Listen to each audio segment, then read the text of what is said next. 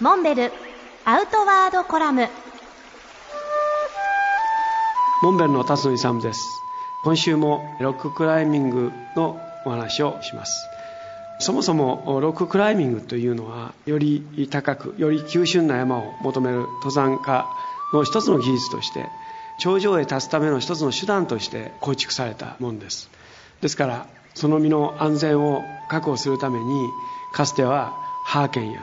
ボルトという非常にアグレッシブな手法で滑落防止の安全対策をやるわけです。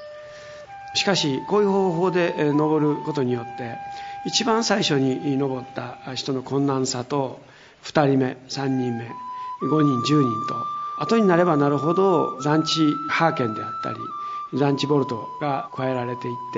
てどんどん優しくなってくる。すなわち最初の1人目と100人目ではもう全く環境が違うわけですね。限られた地球の資源の中でロッククライミングに適応する岩場っていうのはそうたくさんありません。そんな中でその一つの岩を多くの人が同じ条件で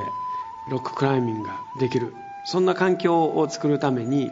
アメリカで1970年代に考えられたクライミング方法がクリーンクライミングと呼ばれる方法です。